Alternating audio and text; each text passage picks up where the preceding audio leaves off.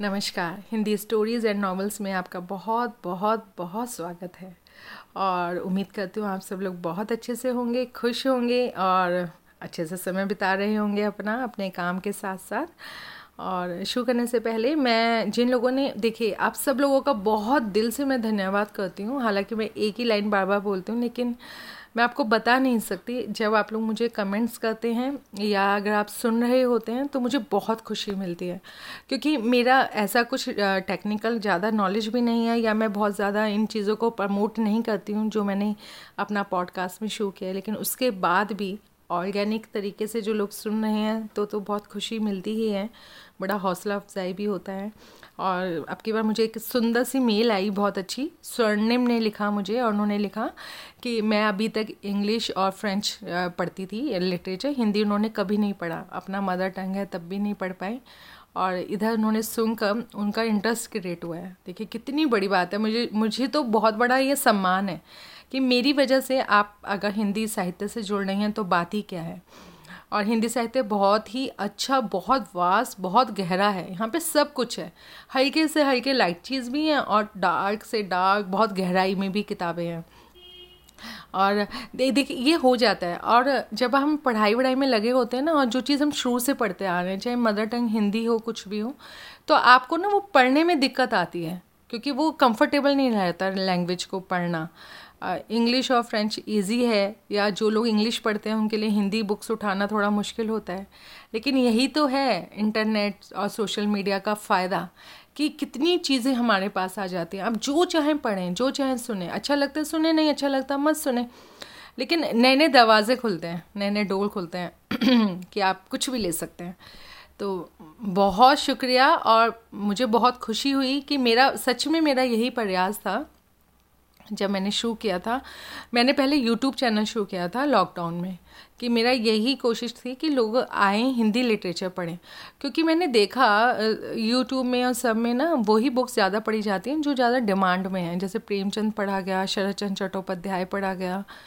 आ, मैं ये नहीं कह रही वो बुरे हैं वो बहुत अच्छे हैं लेकिन इनके अलावा भी बहुत बहुत सारे लेखक हैं जो बहुत अच्छा लिखते हैं और कई लोग होते हैं ना जैसे एक बड़े हीरे की चमक में छोटा सा पत्थर वो दब जाता है है ना?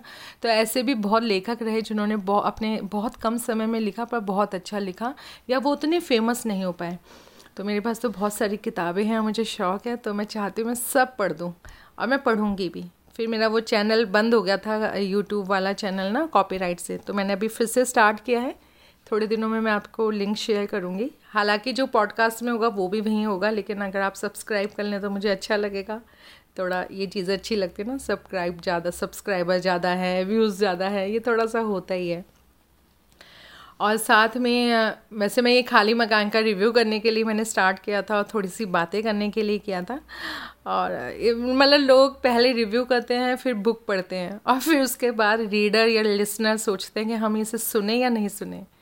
यहाँ पे उल्टी ही कहानी चल रही है। पहले पूरा बुक पढ़ दिया और उसके बाद हफ़्ते भर का ब्रेक ले लिया उसके बाद रिव्यू के लिए आ रहे हैं। पर चलिए ठीक है, जैसे कि चल रहा है, चलाए, है ना? और स्वर्णिम का बहुत बहुत धन्यवाद, अंशु, राहुल भारद्वाज, प्रभात, प्रिंस, साजिद कादरी, सिद्धि नवे बहुत बहुत धन्यवाद। आपके कमेंट्स मेरे लिए बहुत मायने रखते हैं। और जिन लोगों ने कमेंट्स नहीं भी किए, लेकिन उन्होंने सुना, अपना समय निकाला और पसंद किया सराहाया वो उनके लिए भी बहुत शुक्रिया। और जो ये खाली मकान था, सुरेंद्र मोहन पाठक का लिखा हुआ बहुत अच्छी कहानी थी लाइट सी मर्डर मिस्ट्री थी और शायद बहुत सालों पहले लिखी गई है ये बुक और आज भी बड़ी अच्छी लगी। आ, हम लोग जब छोटे होते थे ना तो ये बहुत चलता था। इस जो टीनेजर लोग होते थे वो इस तरह के नॉवेल्स बहुत पढ़ते थे वेद प्रकाश सुरेंद्र मोहन पाठक और और भी बहुत सारे लोग थे। मुझे इस समय नाम याद नहीं आ रहा और मेरी इतनी बुरी आदत है कि मैं पहले से पॉइंट्स बनाकर लिख कर नहीं रखती। जो मन में आता है बस सोचती हूँ और बोलती हूँ। तो मुझे अभी नाम याद नहीं आ रहा इस तरह के बहुत सारे लेखक थे जो बहुत चलते थे। आ, आ, इस तरह का जासूसी नॉवेल्स और लड़के लोग मतलब टीनेजर लोग बहुत पढ़ते थे। हम लोग तो नहीं पढ़ते थे और कॉमिक्स भी चलती थी पिंकी और चाचा चौधरी क्योंकि जो मेरे फादर हैं उन्हें ये सब चीज़ें लगता था कि ये अच्छा नहीं है। शायद उनके दिमाग में होगा इसमें अडल्ट कंटेंट है। क्योंकि उनके जो कवर पेज होते थे, उनके जो नाम होते थे, उससे ऐसे ही लगता था, कुछ इस तरह का इम्प्रेशन जाता था कि कोई क्लासिक चीज़ नहीं है। तो शायद इस वजह से वो पढ़ने ना देते हों। और दो लोगों का एक ग्रुप सा बना रहता था, जो हमेशा ही बना रहता है कि जिसमें प्रेमचंद और जो क्लासिक लिखने वाले हैं, अमृता प्रीतम, कमलेश्वर और बहुत सारे लेखक, विष्णु प्रभाकर, शिवानी, भीष्म सहानी तो इन लोगों का पढ़ा हमने बचपन में। हश, इनका कम पढ़ा था। पर ये नावल बहुत अच्छा था। बहुत अच्छा लगा। हल्की सी लाइट सी मर्डर मिस्ट्री थी। मुझे इसमें सबसे अच्छी बात लगी कि किरदार खुद ही लेखक से बोल रहा है कि भाई, तुम तो मुझे, जो मैं डिज़र्व करता हूँ, वो सम्मान ही नहीं देते हो। तुम अपने, जो तुम्हारा पसंदीदा किरदार है नावल में, उसी को तुम सब कुछ, उसका ही नाम रोशन कर रहे हो। तो इस तरह का इसका शुरुआत था। सिंपल सी मर्डर मिस्ट्री थी पर बढ़िया थी। पर इसे पढ़ने से और सुनने से आ, इतने सालों में देखिए कितना चलता था ये बहुत चलते थे इस तरह के। और इनका इतना रिकग्नाइजेशन नहीं होता था। कोई भी बड़ा प्लेटफॉर्म हो कोई भी पुरस्कार हो मुझे मतलब मेरी नॉलेज में नहीं है अगर मिला भी हो कि इन्हें कुछ पुरस्कार मिले हैं इनका सम्मान हुआ है। अब जाके जो इनकी लिखी हुई किताबें हैं जो बहुत पसंद की गई हैं जनप्रिय लेखक के नाम से कोर्स में शायद एमए में या पीएचडी लेवल में हिंदी ये क्या जो पढ़ाई होती है हायर लेवल का, उसमें ऐड किया गया है। तो बहुत समय बाद किया गया, पर किया गया ये अच्छी बात है है ना? पर मैं ये पढ़ते हुए ये सोच रही थी कि एक्चुअल में क्या होता है ना, ये बात हमेशा से होती होती आई है कि हम लोगों को क्या चाहिए कि इंस्टेंट चाहिए, है ना? अभी आप बता दो मुझे कि मैं क्या पढ़ूं या कोई मुझे कोई रिसर्च ना करना पड़े। अब जैसे गूगल हो गया तो हर हर चीज़ अब हम हम लोगों के हाथों में आ गई है। एक ही ह्यूमन टेंडेंसी होती है कि आ, हम लोग ना चाहते हैं आराम से हमें मिले हमें कोई ज़्यादा मेहनत ना करनी पड़े। तो आप देखेंगे कि जैसे आजकल देखिए रील्स आता है है ना? इंस्टाग्राम में या शॉर्ट्स हैं यूट्यूब में। फेसबुक में भी इस तरह की रील्स आती हैं तो हमें क्या ब्राउज़ करने की आदत पड़ गई? बस अंगूठे से ऊपर ऊपर ऊपर करते रहें। मतलब हमारा जो स्पैन है कंसंट्रेशन स्पैन वो इतना छोटा हो गया कि हम एक मिनट की रील भी नहीं देख पाते। और हमें ऐसी ही चीज़ें अच्छी लगती हैं, और अच्छा लगता भी है कभी कभी कि आप हल्की चीज़ें देखें, ज़्यादा सीरियस चीज़ें ना देखें। बस आराम से आप कुछ बैठें आराम से और हल्का फुल्का चलता रहे, दिमाग ना लगाना पड़े।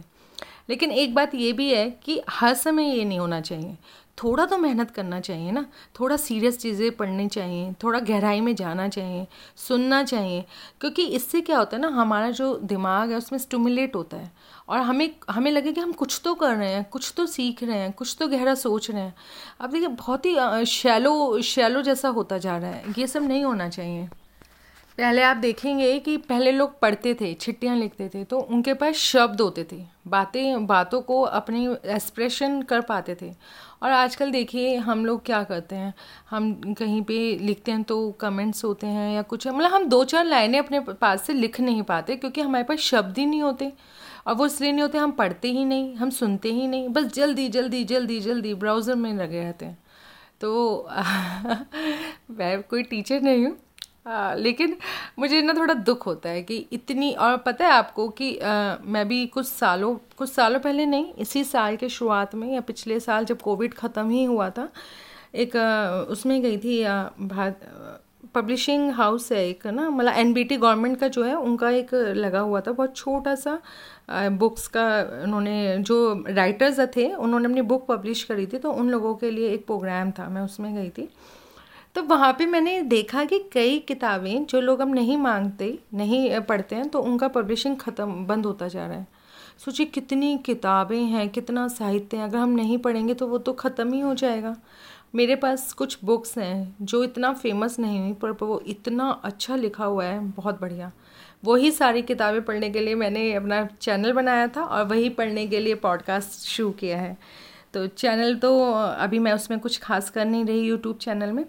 लेकिन मैं उसमें भी डालूँगी क्योंकि एक ही रिकॉर्डिंग से दोनों में काम हो जाता है। और पॉडकास्ट में तो डालना ही डालना है, क्योंकि पॉडकास्ट का अच्छा रिस्पॉन्स आ रहा है थोड़ा सा तो दिल को बड़ी सुकून मिल रहा है, बहुत खुशी हो रही है कि मतलब ये लगता है हमने जो मेहनत करी है, ज़्यादा ना चार पाँच लोग तो सुन रहे हैं ना।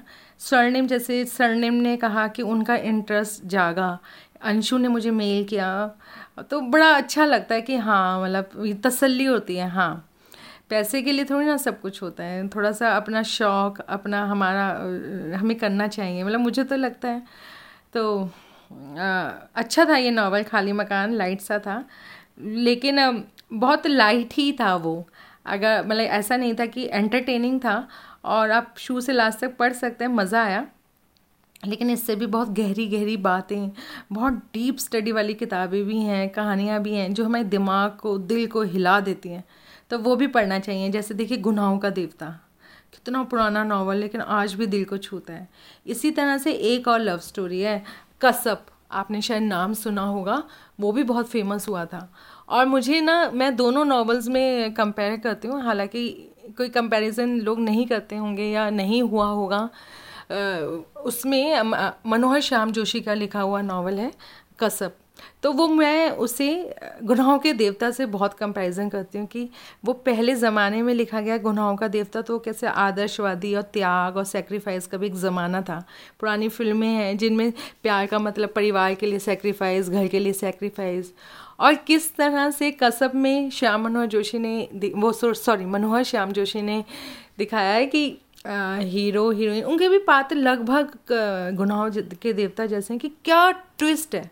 क्या फ्लिप है साइड का कि सोच का फ़र्क है और किस तरह से वो बहुत आगे बढ़ते हैं।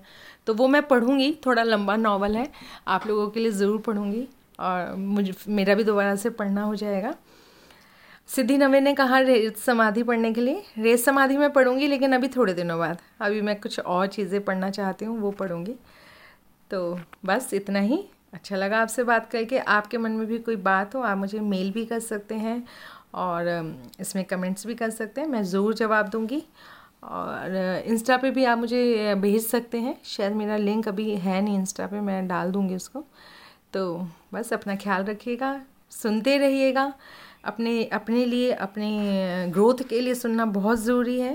थोड़ा सा दिमाग में भी मंथन होना चाहिए। देखिए, जब तक ये स्मार्टफ़ोन नहीं आए थे तो हमें कितने मोबाइल नंबर याद रहते थे, है ना? आज मैं सोचती हूँ कि अगर हम बाहर जाते हैं और हमारा मोबाइल खो जाए तो हम कैसे कैसे दुनिया में अकेले खड़े हो जाएँगे? कि मुझे तो लगता नहीं, हमें एक भी नंबर याद है, मुझे तो है नहीं। बस एक एक आध नंबर याद है, जो जो जब मोबाइल चले थे, उन्होंने स्टार्टिंग में नंबर लिया और जो अब तक नहीं चेंज किया, नहीं तो किसी को एक नंबर याद नहीं होगा। तो सोचिए अपना जो दिमाग भगवान ने हमें दिया है, हम कुछ भी इस्तेमाल नहीं कर रहे। तो थोड़ा सा दिमागी कसरत करना चाहिए थोड़ा सा लाइट किताबें भी पढ़ना चाहिए और थोड़ा जो दिमाग को हिलाए, ऐसी किताबें भी पढ़ना चाहिए। तो मैं तो आपको ज़रूर ला कर दूँगी ऐसी किताबें। मेरा तो बिल्कुल ऐसा, मेरे मन में बिल्कुल ये नहीं है कि मेरा बहुत पॉडकास्ट चलेगा और मैं वो वो चीज़ें पढ़ूँगी जिनसे कि पॉडकास्ट चलेगा। मैं आपको तो सुनाऊँगी वो किताबें भी, वो कहानियाँ भी, जो इतनी फ़ेमस नहीं हुई हैं, लेकिन जो दिल को हिला देती हैं, जो आपको सोने नहीं देंगी कई दिनों तक। तो मैं आपको, मैं तो सुनाऊँगी आपको ऐसी कहानियाँ भी ऐसी इंटेलिजेंट कहानियाँ, है ना, जो क्यूरोसिटी लाए हमारे अंदर कि बहुत स्ट्रॉन्ग कैरेक्टर हों। तो प्रोग्रेसिव कहानियाँ, है ना तो वो भी सुनेंगे हम लोग। तो बने रहिए ऐसे साथ और ऐसे ही प्यार करते रहिए। और बस, और आपके मन में कोई बात है तो ज़रूर कहिएगा। मिलते हैं नई कहानी के साथ बहुत ही जल्दी। नमस्कार।